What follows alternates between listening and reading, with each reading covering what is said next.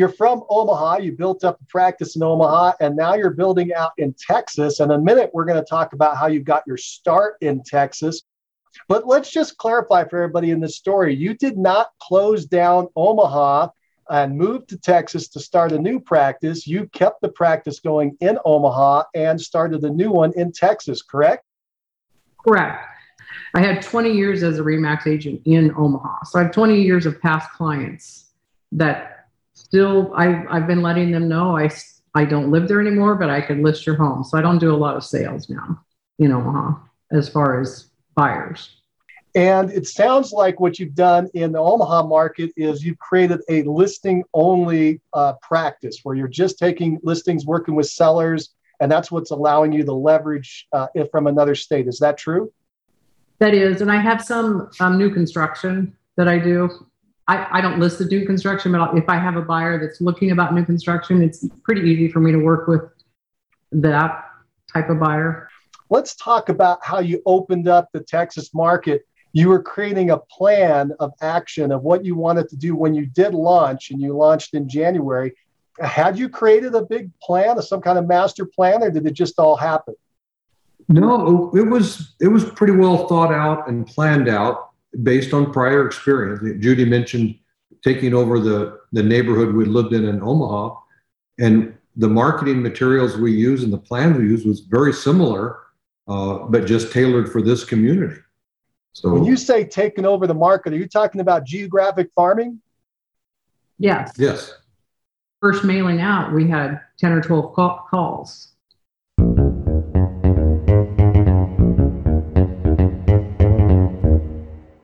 Mastermind Agent is proud to present Success Calls. Top real estate agents from across North America reveal their success secrets, strategies, and systems in up close and personal interviews. You can find all the calls at www.mastermindagent.com. Hi, I'm Mike Cerrone with Mastermind Agent, and welcome to Real Estate Agent Success Calls. Today, we're talking with Judy and Dave Smith with Possum Kingdom Real Estate in Graford, Texas, home of the beautiful Possum Kingdom Lake and the north end of the Texas Hill Country. In the last 12 months, Judy and Dave had 55 transactions worth $22 million in two different markets, 670 miles apart. 22 sides of residential homes in Omaha, Nebraska, and six lake home and condo sides, plus 27 residential lot sales in Texas. The Omaha average price was 401,000 and the Possum Kingdom Lake home average price was 625,000. Judy's been an agent for 34 years and Dave for about 20 years. Welcome to the call, Judy and Dave.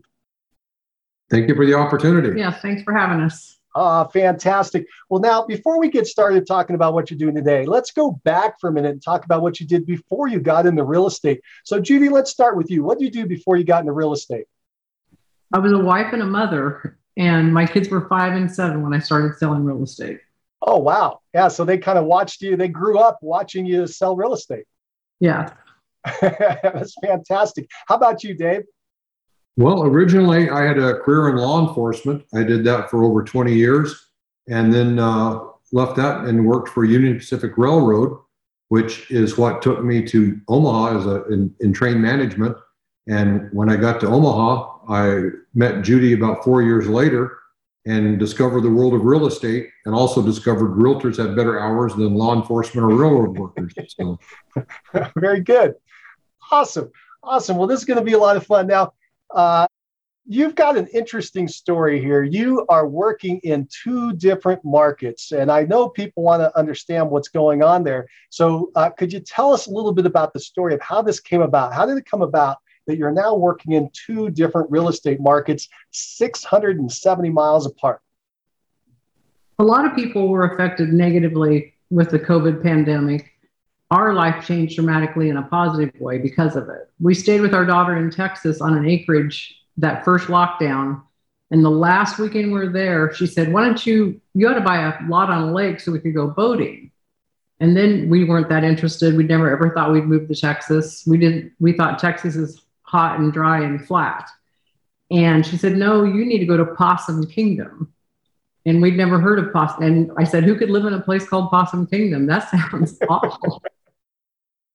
And she said, well, they call it PK for short. And now that we live here, we we came down the next day and bought we bought a house the day after we came.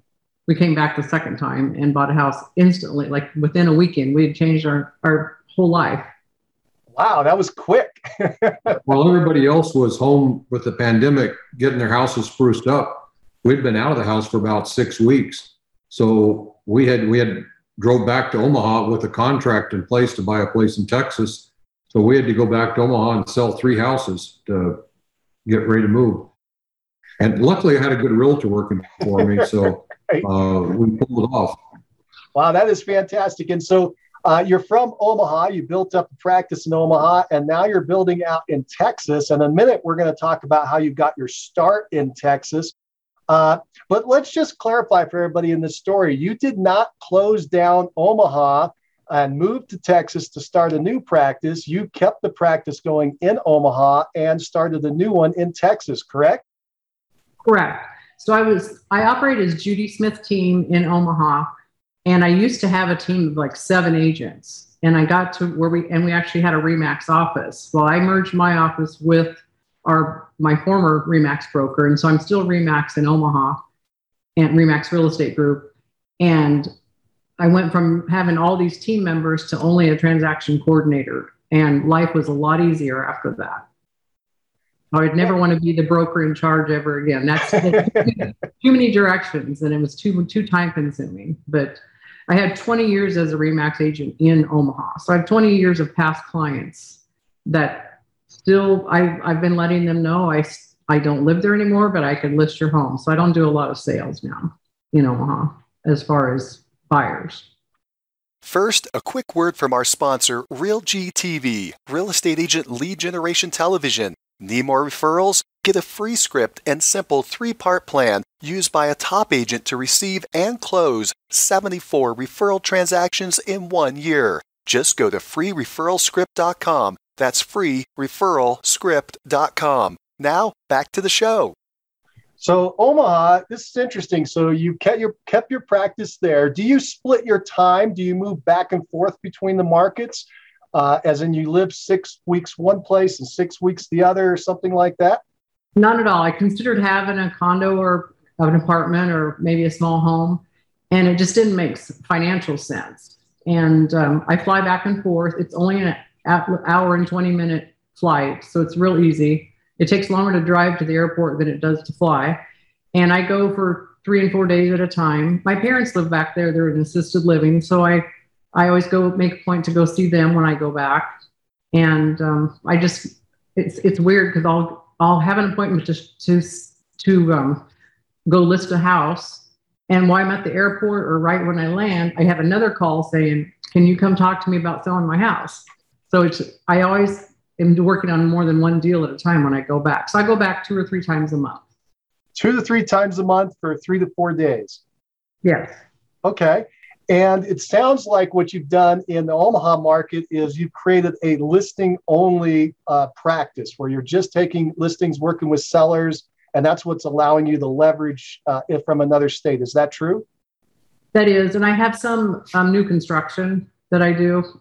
I, I don't list the new construction, but if I have a buyer that's looking about new construction, it's pretty easy for me to work with that type of buyer.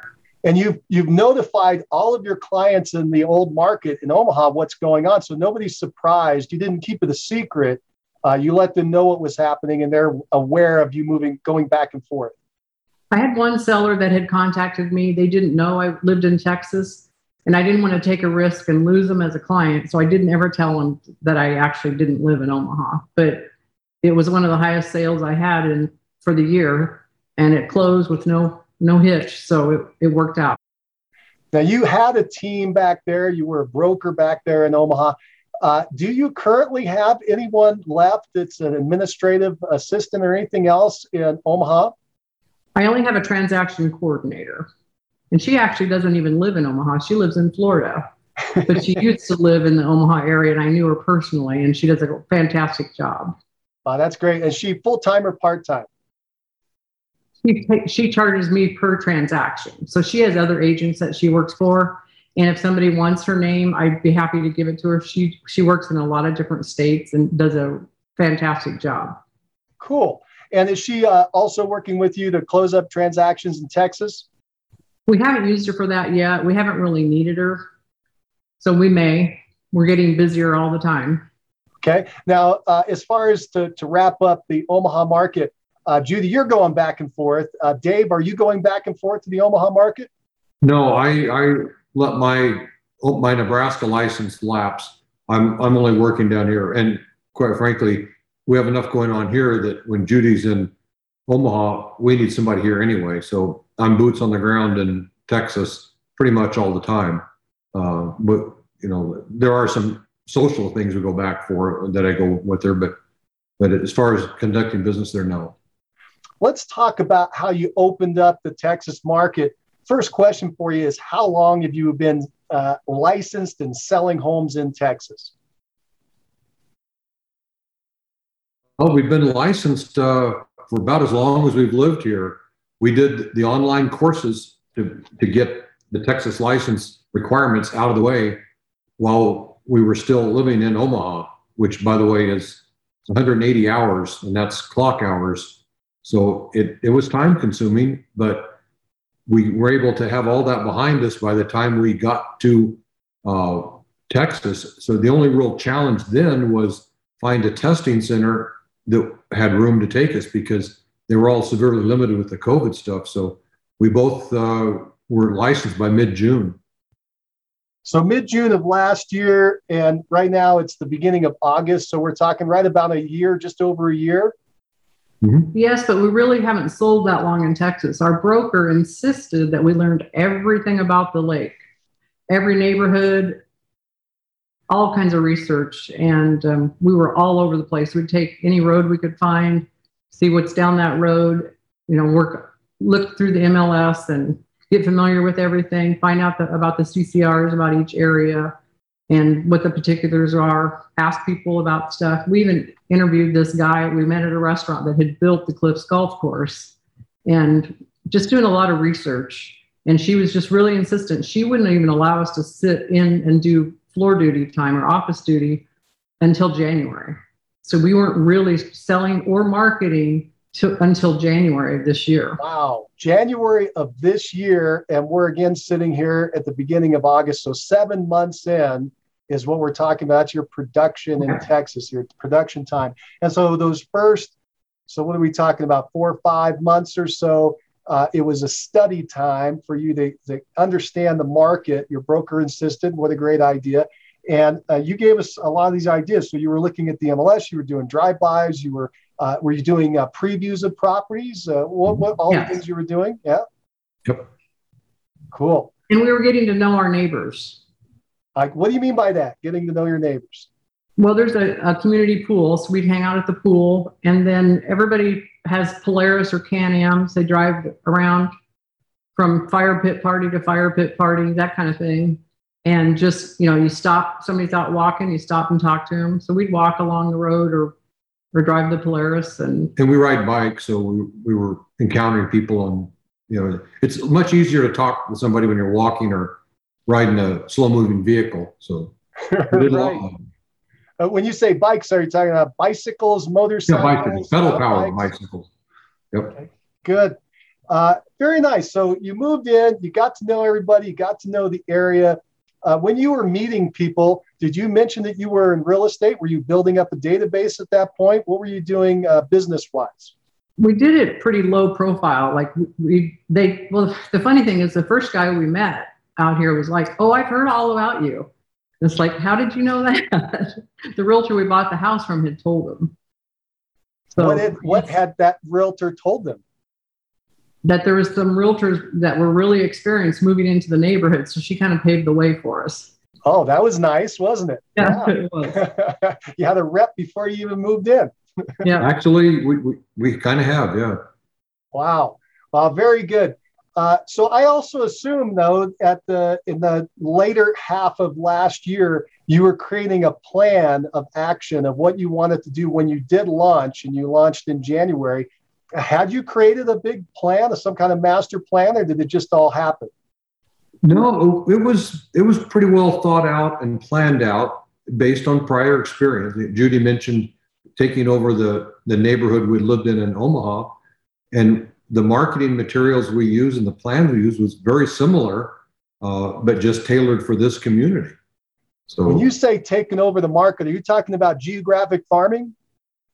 Yes. Yes. Okay. So you had a plan to geographic farm this area that you just moved into. Uh, how did you select it? Is it just because you like the area? Had you done a bunch of research on it to find out what turnover rates are and dominant agents and things like that? Or did it, was it just this is such a cool area, I want to start selling it? Well, the simple fact is, it reminds us a lot of the neighborhood we moved from in Omaha. We moved in at the, as the very beginning as things were getting going there. And when we left, there weren't very many lots left. And Judy had sold well, well into the hundreds of, of those lots and houses there. So we we knew virtually everybody. Agents would call Judy for information about Deer Creek because they may we weren't part of the transaction, but they would call her for advice and information because they knew she had it and she was helpful. So we we took on that same attitude about this community because we could see there's a lot of empty lots. There's a lot of sellers that seemed to be in need of service and nobody was marketing it. So hmm. it, was, it was a void that we were prepared to jump into. So this is a uh, the community that you started in back in Omaha was initially an open, undeveloped area, and it became more and more developed, and you rode that wave. It was centered. It was centered around the golf course. So there, the golf course was in place. The subdivision was there, but there was less than 20 houses in a like 500 home development when we moved in. So we filled up a lot of those houses. Very nice. And now uh, the new area in Texas uh, is it also around the golf course? Is the golf course? No. no, there's not even a golf course within probably 10 or 12 miles. So okay, this one is focused around the lake. It, it's basically a lake and second home community. And they and have a beautiful they have a beautiful community pool, workout center, a boat dock, boat ramp, the uh, fishing pond, 19 miles of blacktop roads, and about 800 lots. There's probably 150 homes so far. Half of them are full time residents, half are second homes. So it's very interesting. Uh, again, you're using, you kind of use the blueprint you used in Omaha as the same blueprint, just happened to be the situation that you're using in Texas with a, a new up and coming area. Uh, would you recommend that to somebody who's moving to a new area to jumpstart that they could start fresh with everybody else who's starting fresh, so to speak, with a new development? if the lots aren't owned by the developer, because these all the lots had already been sold to individuals, and there's people that have owned lots for 20 years. Wow. Okay. They've decided they're not going to move here, and so when we started marketing, we got calls right and left. Like first mailing out, we had 10 or 12 call- calls. And one of the issues we found is that people we were talking to in the area, they were coming out here because of COVID. They wanted to get out of the city they people found they could work from home, and then they discovered they liked working from home. And then the the conclusion is, well, if I'm going to work from home, I want a bigger home further away from things. So they were coming here. There's a lot of the, the Dallas metro area people looking at lots here, and, and that's their intent is to work from home and, and be away from the city. So we saw that trend developing, and that's we wanted to take advantage of it. So it sounds to me like the, the biggest metropolitan area to you is the Dallas Fort Worth area. How far away are you from there? Uh, hour and a half to two hours, depending on what, what part of the metro. Which direction? Uh, it's directly east of us.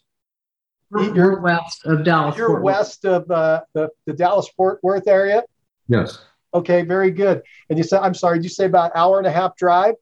The hour and a half to Fort Worth, another half hour onto the Dallas area. So about 90 to 100 miles or so away? About that. Okay, great. And uh, is, is this a very rural area? Very. yes. Yep.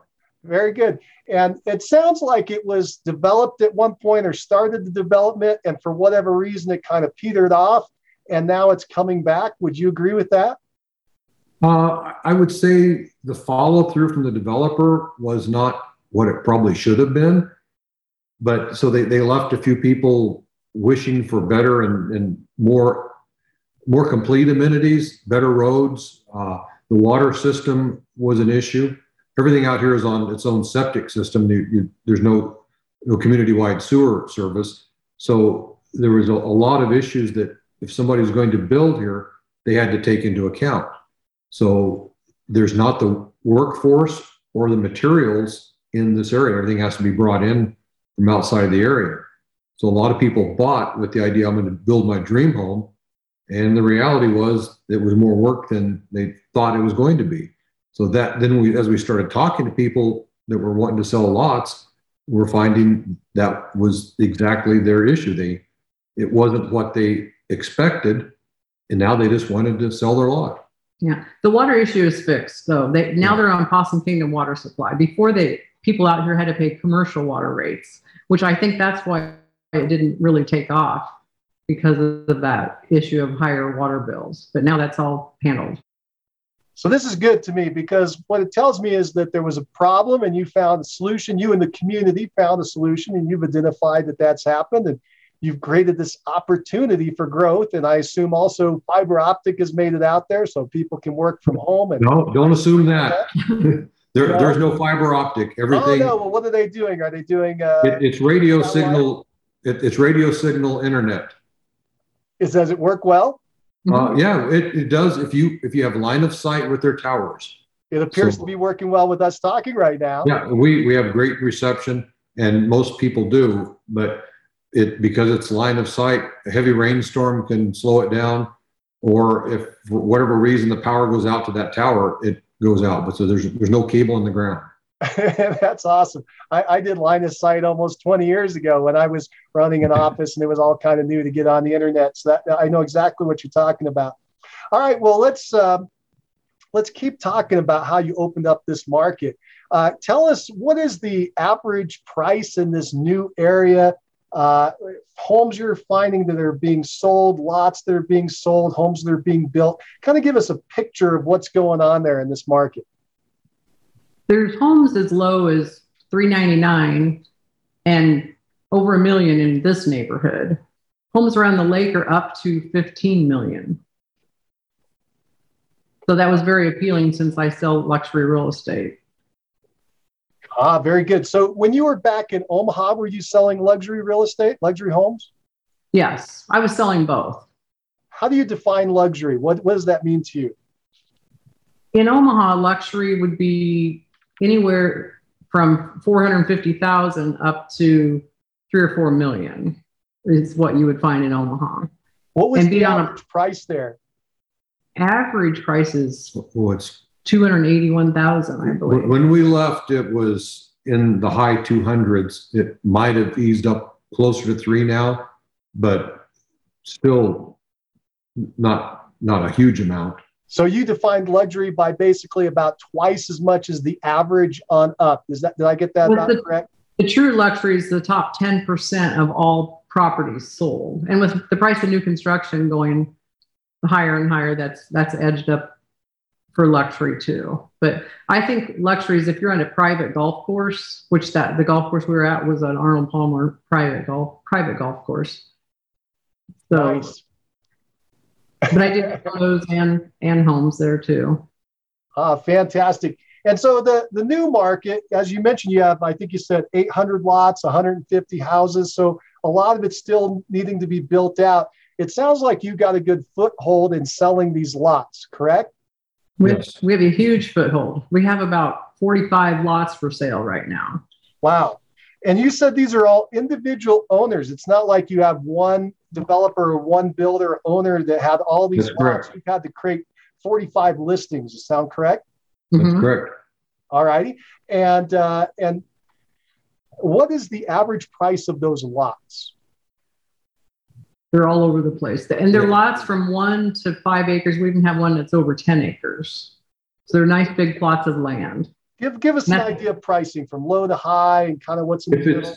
If it's on the, the waterfront or right adjacent to the lake, those lots are going for around $100,000 an acre. That's kind of the typical benchmark. as you move into the community, there's a lot of two acre lots, and they're going for roughly 20 to 25,000 per acre. And then uh, the five acre lots tend to be more around the perimeter of the property. They've been immensely popular, and they're going for about 10,000 an acre. Uh, but of course, it's a higher amount overall, but but they're they just have been very popular. And if you have a lake view, it's they're way more Yeah. expensive. Right. So I'm basically hearing between 50 and 500,000 per lot. Well, there's a few that are cheaper than that. Uh, the the ones that are don't have a view but are you know, tucked away back in the the corner somewhere. So you could get a lot for twenty thousand. Okay. A nice lot. Yeah, a, a good buildable lot. Cool. And then uh, are you finding buyers for these properties? Yes, we are. How are Every you doing day. that? Are you creating a market? Well, we have a website dedicated to this community. So everything that's for sale in this community shows up on that. And we tell people, here's where you can go and stay in, in touch. Of course, they also get our branding with it, which is okay with us. Um, and then we we just tell our neighbors if, if you hear of somebody that's looking, and actually, our I've had several texts from neighbors that will tell me, I just saw somebody, it's a gated community, so somehow they got in and they're not represented, but they're looking at lots. Here's where they're at. And so I go track them down. And uh, we've made a couple of sales just out of people that were here wandering through the community and we offered them assistance. And Cool. you taking action to go meet them. Yes, absolutely. Yeah, you're being proactive. Very nice. Um, uh, anything else you're doing to market these lots? Well, we have reflective signs, and then we have the lot number and the number of acres on each sign. So it's very easy to see what you're looking at. So when if somebody's driving through and they decide they like a certain one, they can identify it rather than just wondering where it's at. Smart. Very nice. Uh, is there anything that an agent uh, should know if they're ever thinking about selling a vacant land, uh, raw land, uh, a lot, uh, things that they should be aware of and look out for? The covenants and restrictions imposed by an HOA, if, if they exist, um, the, the buildability of the lot. I mean, not every lot is one that you can just build a house on. Uh, accessibility to it. I mean, the, it, this could go on all afternoon, but Yeah, we made a spreadsheet. We did a spreadsheet for when we were rating lots and pricing them on whether it was a lake view, whether it was easy to build on, how tough would it be to put the driveway in with the culvert, and uh, how rocky it was. Just all the ease of building. How many trees have to be removed? How many are really nice trees on the lot? Live oaks are a real treasure here. That's the birds like them, and and people really like them on their property. So we just would rate each lot based on a whole bunch of different factors to come up with the list price. And one thing that's not often recognized by a lot of agents is which side of the street is the utility on? And in this neighborhood, it's typically only on one side of the street. So you've got the electrical cable and the water line just on one side. So if you're on the other side, there's a few extra thousand because you're going to have to dig under the street to tap into it. So that's an important thing to think about. And it helped us that we, it helped us that we had new construction experience and had done the new, new construction um, qualification for that, the, the certified new home specialist. And so we know enough about new construction that we can make good judgment on what makes a good lot and what would be really tough to build on. This is great. I, really like how you took your expertise from the old market to the new market uh, and you were able to dive right in. Uh, especially as you said, you're kind of a, a, to me, a market maker. There, there wasn't a lot of activity or agents interested in the area for some reason, and you dove right in. And the fact that you were rating all the lots shows how serious you are about it. Yeah, we have spreadsheets for our two neighborhoods that we farm like that. And we had to because these people were calling us and we were trying to keep track of everybody. And if we wouldn't have done that, it was just crazy to when we were first getting all these online. It was a lot of work. And then Dave does the drone photography. He's our drone. He's a licensed drone pilot. That helps too. And then one of the big things, since we're in such a rural area and it's such a big development, we bought a Polaris Ranger. And so we'll take the buyers out on the lots and sit where their house might sit and say, this is where your house could go instead of looking from the street. And they love that. Absolutely. And then Very I take nice. pictures. Once they pick a lot, like if it has a lake view, I'll take a picture of them with the lake view in the background. And they seem to love that too.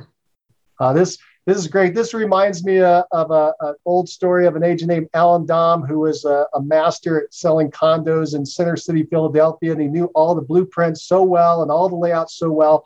He never had to go into any of them because he'd already mapped it all out. Uh, and that's exactly what you've done. I, I, think that's so cool and impressive. Have you gone to the point where you've uh, mapped them out and, and you have diagrams that you can hand out to people to show where these lots are, the boundaries? Now, a quick word from our sponsor, RealG TV, real estate agent lead generation television, where top agents reveal exactly how they create consistent flows of home buyer and home seller leads into their practices every month. Need more leads? Hit the pause button right now. Open Google and search RealG TV. That's R E A L G dot TV. Now, back to the show. We, we have maps, and we we had to drive to Wichita Falls, 75 miles away, to get copies made of a, of a big map. The plat so, maps. So we don't just give those out, but we let people take pictures of it, and we can show them how how their lot would be, or you know where it's at in the community. But uh, but yes, we do that. And we've highlighted the ones that are for sale, but it's it's so hard to keep up because every time we have a new mailing, we have another dozen or so people that say, "List my lot." That's great. Now, are you double ending a lot of these properties? In other words, you're working with both the seller and the buyer? Virtually all of them. Virtually all of them. It's an intermediary when you're in Texas. Very nice. And um, I assume that means that you're doing some kind of marketing. You mentioned the signage. Uh, what any other marketing? Well, you have the website. Is there anything else that's causing the buyers to come direct to you? Maybe referrals from other people in the area? We have gotten some referrals from other agents. And we're big in CRS, certified residential specialists, and I have a CLHMS MS designation. And then Dave has the resort and second home property specialist designation. So and I have a CCIM designation, so I, I have fairly good networking of people there that I can talk to. But we, I think a lot of people have heard of Possum Kingdom Lake. So our company website is possumkingdom.com and they get a ton of business. And then we're possumkingdomteam.com. But when they go to our our website about the neighborhoods that we farm, if they research the hills above Possum Kingdom, our name comes up. That's really important, isn't it? You're a geographic farmer and you have made sure that the name of your area is in the name of your team and your website and all your marketing so that you're popping up in the search engines, the SEO, uh, that people identify you as they see your signage. Uh, I believe you, uh, I, I don't know how far we've gone into this, but you affiliated yourself with a broker who's from the area. Uh, and I think you just mentioned the name of their company is also the name of your area, correct? Correct. correct. Yeah, and it's it's the welcome center for the lake. So that's one reason we picked that broker. They have a Starbucks office. They also also have luxury suites for clients that don't have a place to stay if they're coming out on a home shopping trip. We like that. No and doubt. With the 50 years of of being in business with Possum Kingdom Real Estate, we like that also. So you took your time to find the right broker. We interviewed everybody that was out here. Yes. How did you select the one that you did? Was it just the name? Was it anything else? It was their personality. Their they they seem to really be striving for excellence. Uh, they are they they seem to have very good integrity and morals. Uh, they didn't didn't strike me as somebody that's out for just a quick buck at any cost. I mean, they, everything about them seemed like they were really good people and the way they were marketing the company uh, with the the welcome center and uh, just uh, they've got a boat that's got the name on it that, that, they go out and tour and show people around. So that you people see the name a lot. Nice. Nice. Well, Dave, I got to ask you said striving for excellence. Uh, have you ever interacted with the Jesuits? well, I went to a Jesuit university. right. Yeah, I went to a Jesuit high school and they love that term, striving for excellence. That's why I thought maybe you picked it up there. uh, you know, I, I, don't specifically remember that, but it, it was the old St. Uh, Joseph's College on the Rio Grande in Albuquerque, New Mexico. I spent two years there. So very nice. Yeah, I'm up in Denver. So that's great. Um, well, there's been a lot of fun. So tell me, uh, tell me anything else that an agent listening to us who's thinking about going to a new market where they don't know anybody, because you guys didn't know anybody there. They're going to go to a new market and they need to open up. Any other advice that you have for them to get a fast start? Because you all have had a really fast start. Well, find out what people in the area like to do. Uh, are they hanging out in the bars? Are they golfers? Are they boaters? I mean, that's there's all those opportunities around a community like this, and so we play golf every opportunity we can. We play both a, a ladies league and a mixed couples league, and so we we get every opportunity to be in front of other people and talk about what we're doing. Um, so yeah, get out and be a part of the community. We joined the Chamber of Commerce. Uh, we we have a, our office has a membership, but we have our own membership. How big is that town that you're in, the, the city or the area? How many, what's the population or number of properties, or give us some kind of perspective? Our population is it's different summer versus winter. It's probably less than 500 people. So we have a, our grocery store is the trading post, and they have a meat market and the fresh vegetables and everything and everything. It's like a lake store. So we don't even have a true main street. We have a few restaurants, a tackle shop, and some boat places. There's no city limits within miles of here. this is all unincorporated. There is no city center. There's no market area. It's just shops scattered here and there. Uh, there's a few restaurants, and so it's it's just scattered around. There is no no one place everybody goes for groceries that or uh, to have a place to hang out. So, well, this is a small knit community, and you've built up a reputation there. You've mentioned that there are uh, a lot of folks that have purchased lots, uh, maybe as with a dream of building a second home or a, a retirement home, uh, but they didn't. Are you reaching out to those people through uh, uh, going out to wherever they currently live, the, the non owner occupied list? Are you going out and uh, letting them know that you're there and available that, and you could help them sell that lot? No, we're selling, we're sending a market report once a month. And uh-huh. from that market report, it is such an outstanding report. It makes people hang on to it and decide they're going to call us, and they do. Like some will say, we've gotten it a couple couple different times, and we're finally calling you. We're finally getting around to it. But it's from Real Marketing, David Collins. I don't know if you've heard of him, but that's the company I was using in Omaha. And we've it's really nice because they help create it. You just have to proof it and give the okay. Beautiful. And there, are they doing the mailing part of the service as well? Yes. yes. Okay, and this is a hard copy. This is not being emailed, so this is being mailed directly out. It's a How four-page many... brochure. Say again. It's a four-page brochure. A four-page brochure. At full color, looks fantastic. A lot of data and stats, I assume, and pictures. Uh, tell us how many people is it going out to? What about it? Seven or eight hundred people. Seven or eight hundred total addresses. Probably probably seven hundred and fifty people. And uh, how much is that costing you each month?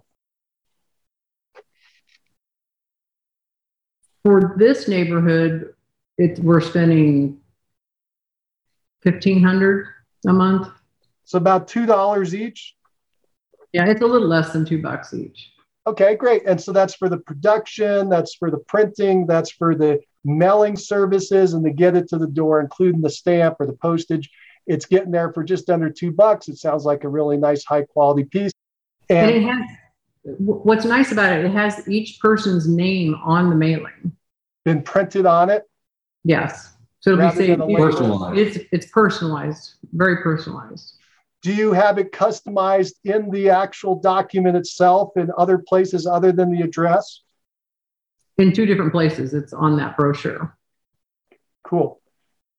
All right, very nice. And you're getting a response from it. It's working.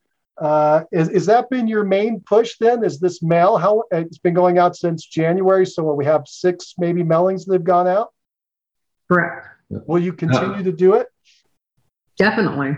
And not only have we, we listed and sold lots in this neighborhood, but we've got people that own lots here that are getting that, that have asked us to list lots in other communities.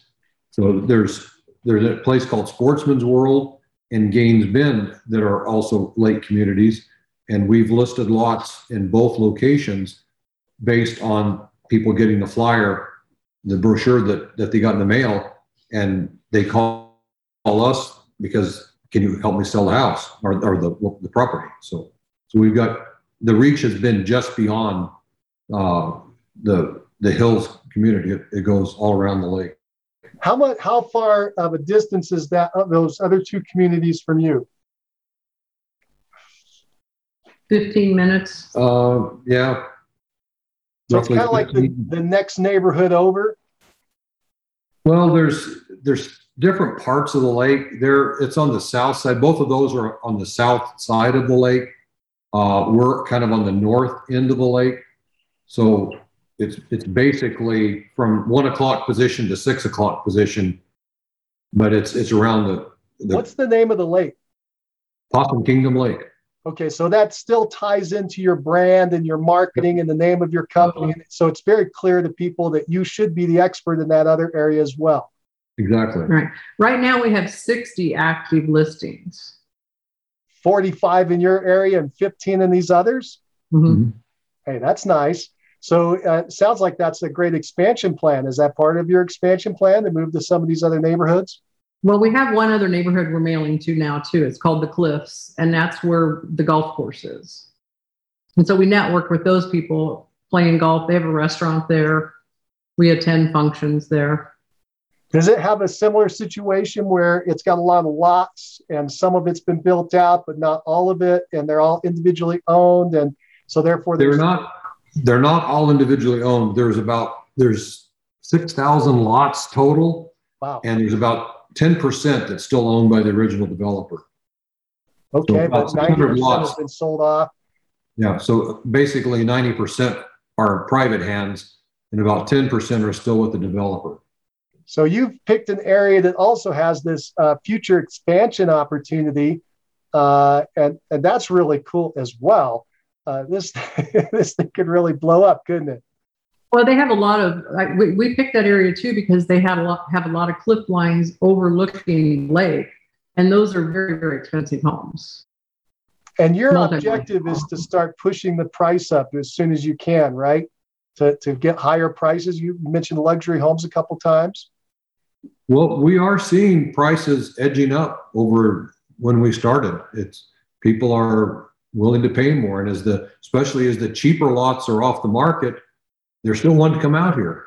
So yes, that's, that is in fact happening. But selling homes is the ultimate goal. Yeah. Let's. Selling the lots is a stepping stone. Yeah, so let's talk about that stepping stone idea. Uh, I assume that part of your plan, well, you tell me, is part of your plan to uh, initially start with these lots and eventually help people build on those lots. So now you have houses to sell rather than lots to sell. Correct. And we actually have a, a listing call tonight. We've we've been there. We're just returning this evening, probably to list a, a house out here in the, the hills. So most of what you've listed so far are lots, and now it's starting to pick up some uh, houses as well. Right. He, he's a property owner, so he's gotten the mailer and he's called us because he likes what he's seen on the, on the mailing. Everyone always mentions how nice that brochure is. Like they're very impressed with it. So I think Right. it's, it's key to have a really high quality brochure so it doesn't get missed. No doubt. And the fact that you mentioned, I, I really like that a lot of people, a lot of other agents have ignored the market. So you're able to move in and take a big market share. I think that's been important for you from what I've heard. Do you have a strategy or plan to help people take these things from lots to homes? Are you going to be a developer or partner with a developer or a home builder or something to help more homes start to pop up on these lots? Or are you happy just selling them as lots? We, we're recommending builders, and some builders are offering to pay a referral fee for sending them buyers. So there's a little chance there. And then just today, this morning, we were taking a builder and his son around. They're thinking about buying some lots and building some spec homes and having a model home, which would be awesome. We, we would love that. We've done a lot of new construction sales too. Right. So that's another avenue to open up and to push your pr- average price higher, maybe build out some more luxury homes. Now, are there uh, covenants in the area that require the home to be a certain size or quality or the fact that it would be a luxury home rather than somebody builds a shack out there? There is a minimum size requirement, and there are everything has to be approved by the Architectural Control Committee. So yeah, they're not just going to let anything be built. And no barndominiums. People, some people ask, and they won't allow people to just park a trailer on it or anything like no camping, anything like that. Right. You mentioned it's a gated community which, uh, from the beginning, which is interesting.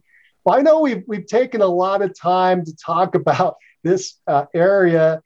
Well, I think, I hope everybody's picked up on your expertise in the area, that you are experts. You've become quick experts at it. You took all that time to study early on so you would have that knowledge. You could share that and show it to others and now you're presenting the area in a very positive light. You're drawing in folks from the outside to buy, which is generating even more listings.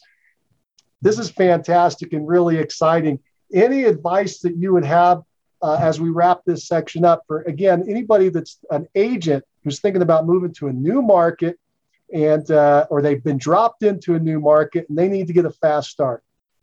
You have to have confidence in what you're doing. Like figure out a plan and then know it's going to work and stick to your plan.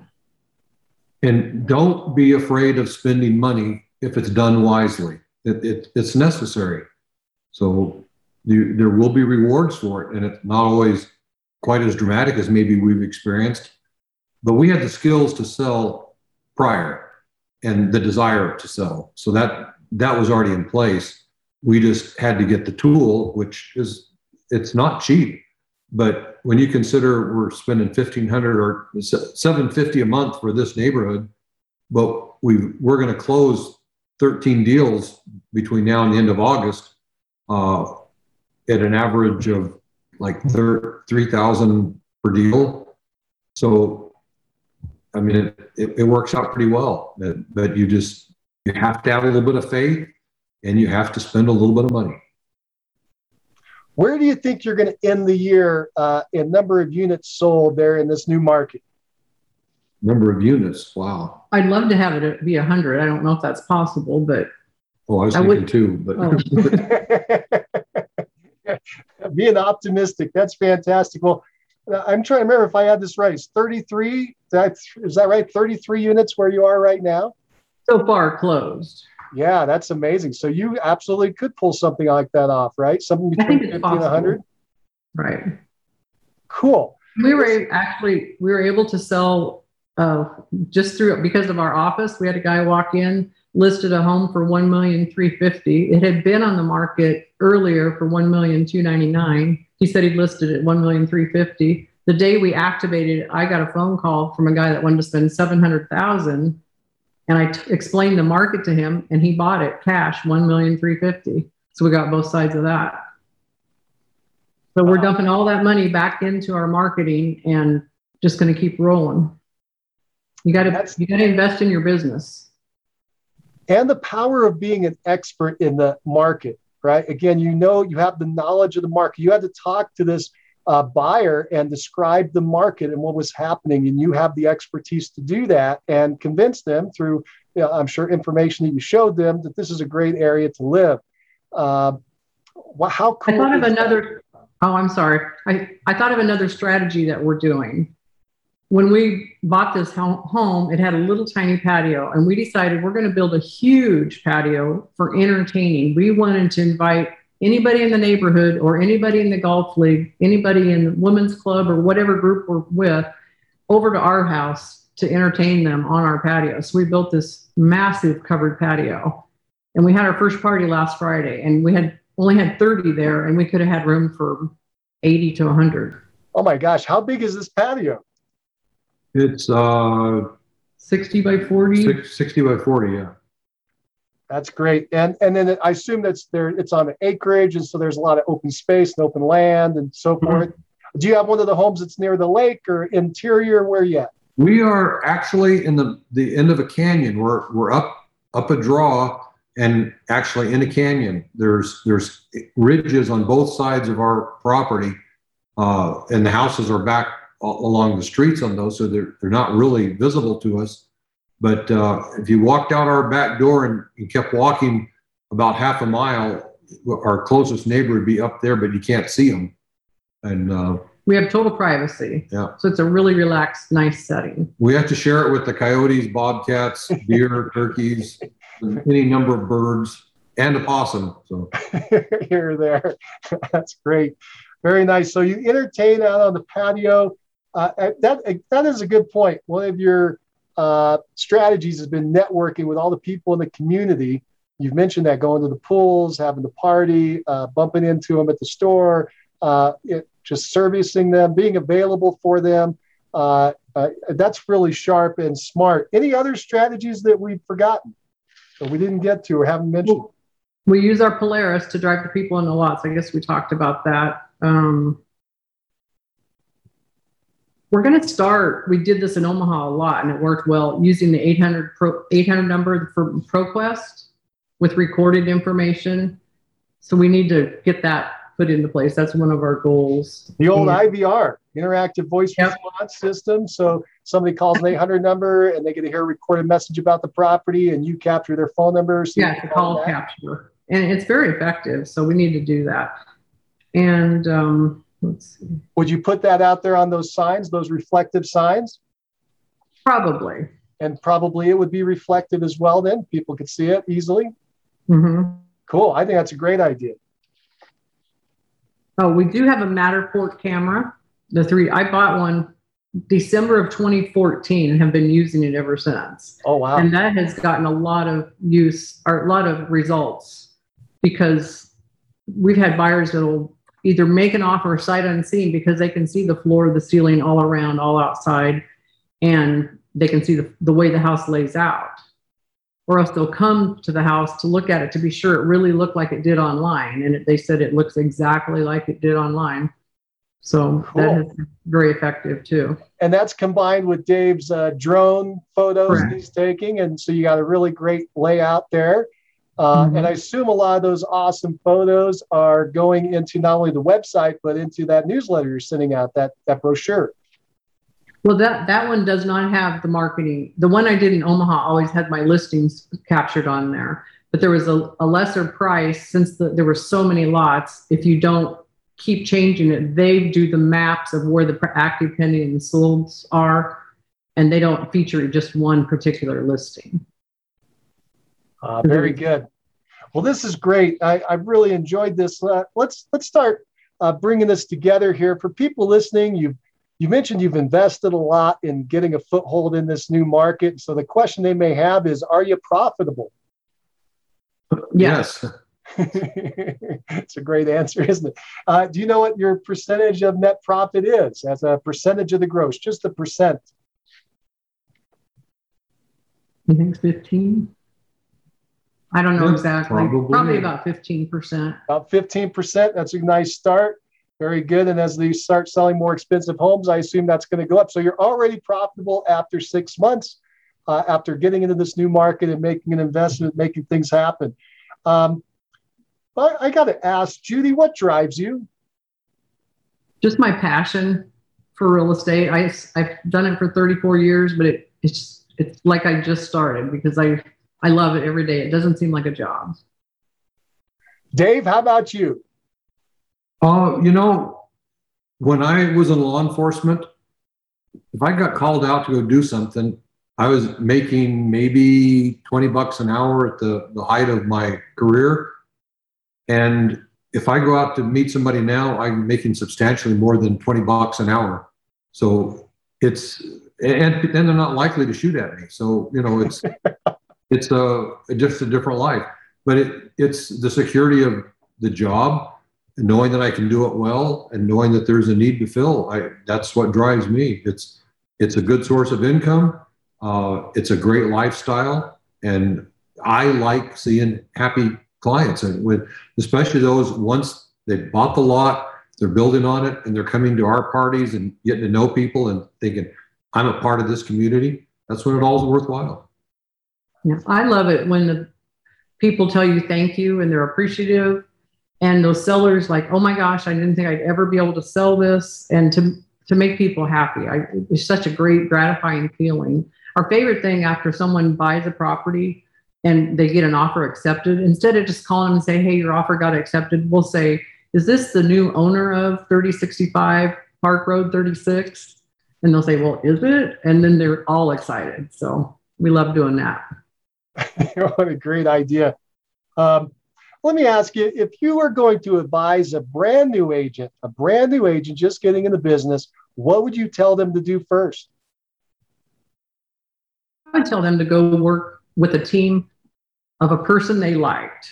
You know, make sure they they mesh well with the with the team leader and see how involved that team leader is. Make sure they're not just a figurehead that really isn't selling. Make sure that the team person that, especially if you could find someone that they think might retire someday, because whoever had been on my team, had they stuck around and had it, had I decided to stay there, but then moved to Texas, I would have left them in charge, and they, there would have been a great big piece of pie there for them if they would have just stuck it out. And I would say education, and especially designations, because that's a built-in network with the designation, and that's people are, especially the CRS designation, people will find you. That's a good point. That is a good point. Uh, how long do you uh, foresee that you're going to run uh, both businesses, both practices, in both markets uh, uh, in Nebraska and in Texas? Probably at least 10 years. And for sure, as long as my parents are still living. So, this is a good model for you. It's working and you're going to continue to run it. Mm-hmm. And I, like being able to serve my past clients when they call and say, We're thinking about selling. Then I explain that I don't really live there, but I'm still selling. And they're all okay with it. They're like, Well, good for you. You know, and they know we moved here to be closer to our four grandkids that live here in Texas. And so they can appreciate that. Have you been able to spend more time with the grandkids? Oh, Definitely. Yeah. Yep. This is working out. How do they like the Polaris? Oh, they love it. Did They fight over who used to ride in the the back jump seat, but yeah, they'd be fighting about something. So take a cruise around and have a little kid party out there on the patio, right? Yep. Yeah. Oh, that's fantastic. you look for tadpoles, and the little two-year-old likes to go on a broom broom ride. that's cool. Well, this has been a lot of fun. I've come to the end of my questions for today. Uh, Judy, do you have any parting thoughts for the listeners? I think if you're going to decide that you're going to geographic farm, make sure you have a passion for that neighborhood. Like, don't just pick it because, oh, this is a luxury neighborhood. I think I'll start farming it. You have to have something in common with those people, a reason why that's your neighborhood. It helps if you live in the neighborhood that you're farming. Back in Omaha, we lived in Deer Creek where we, I farmed, and then here in the hills. And then we play golf in the cliffs. We also farm that neighborhood here. So I think you it's better if you have connections there and not just you mail something there. And it has to be a quality piece. And I, I'd recommend they talk to Real Marketing with David Collins. And I'd be happy to share any of that information if somebody wants to look at it. Do you want the websites of where we? Sure, if you have it. Okay. One of the websites is The Hills Above pk.info. The other one is thecliffscommunity.com. And it has houses and lots. So if you see the homes for sale and then scroll down a little bit, it'll show all the lots for sale also. Excellent. Somebody could go over there and take a look. It'd be a great idea to model that. Sounds like it's worked very, very well. Uh, Dave, do you have any parting thoughts for the listeners? No, I would go back to what we said at the beginning believe in yourself. Uh, and I, I would say if you're marketing a neighborhood, you should know a lot about it and it helps to live there. Uh, it, it, and I hear all the time people saying, well, you're a realtor, you can live anywhere you want. You've chosen here. There must be a reason. And there is. So yeah, that's it's easier to to sell something if you believe in it. And we believe in the neighborhoods we live in. So that's I, I just say have some confidence, do what it takes to get the confidence. If you need to take public speaking courses, if you need to get a coach, whatever it takes, but get somebody that can steer you the right way and believe in yourself. That reminds me, 34 years ago, I took a Dale Carnegie course before I started selling real estate. And you might not believe this, but I was very bashful and did not want to speak in front of anyone. But that course kind of changed my life, and it was perfect timing for when I started selling real estate. Uh, that is fantastic. This has been so much fun. Well, uh, Judy and Dave, thank you so much for coming in and chatting with us today. It's been our pleasure. Yes, thank you so much. Uh, thank you. Well, that's it for now. Thanks for joining us on Success Calls. Keep moving forward. Bye. Thank you. If you like the show and want to know when the next one's coming out, click the subscribe button. And if you want to hear more episodes like this, give the show a five star review and write a quick comment. I read them all, and it motivates me to keep going and share the top agent success stories with you. Thanks. If you're looking for more ways to generate leads, check out our sponsor, RealGTV, Real Estate Agent Lead Generation Television, and their giant database library of video trainings where top agents reveal, demonstrate, and discuss their best lead generation methods. Visit RealGTV, R E A L G dot TV. If you're low on funds or just want to get the maximum leverage, check out my masterclass webinar titled Top 5 Free Lead Sources for Real Estate Agents. Learn more at freeleadtime.com. That's freeleadtime.com. Oh, and if you have a real estate friend who needs some inspiration, tell them about the Success Calls podcast. And don't you forget to subscribe right now to hear all the great top agent ideas. Keep moving forward. You've been listening to Success Calls on the Mastermind Agent Network, where top real estate agents from across North America reveal their success secrets, strategies, and systems in up close and personal interviews. You can find all the calls at www.mastermindagent.com.